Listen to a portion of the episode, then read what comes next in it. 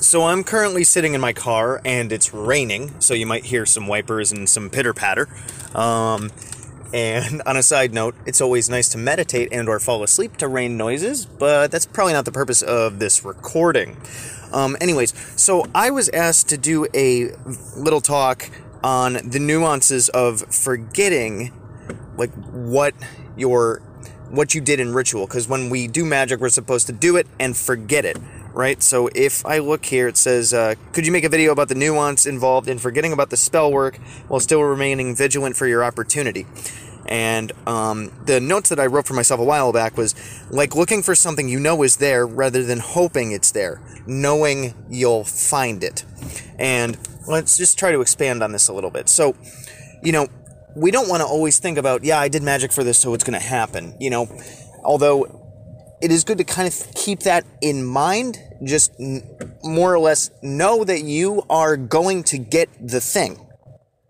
Don't think about I did all this work and you know I summoned this spirit and replaying the the ritual over in, in your head over and over and over again. Because anytime that we do that, we're f- feeding energy back into it rather than just letting the energy of it go and take care of business. You know, it's like when you stick something in the oven, you gotta have it at the right temperature. You got to put it in there for so long. You know, you set a timer, ding, it comes out, you're good. If you keep opening the door to the oven, you're going to let some of the heat out and it's going to mess up cooking. So that's a really good analogy for magic. Now, the big idea here is to just you let the spell work be and you don't think about the fact that of the nuances of all the different stuff that you did in ritual just know that you did magic and that thing is coming to you that result is coming to you now what you have to think about is what do I do in the real world, right? Okay, so I did magic. I know I'm going to get this thing.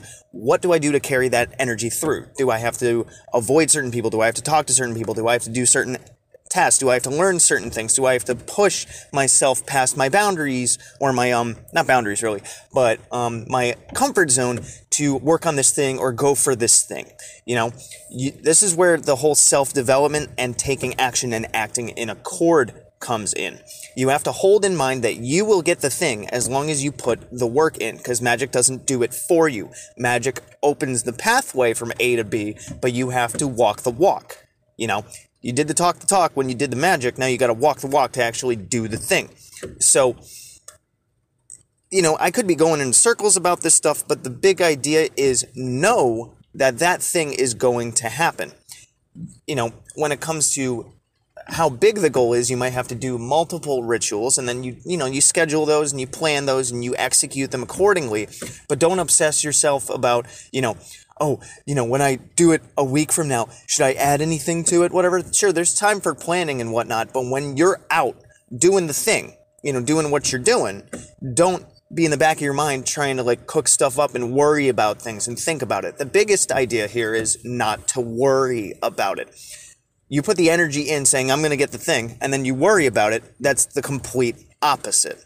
So, looks like I'm going to end this one early, but hope that makes sense. Good hunting.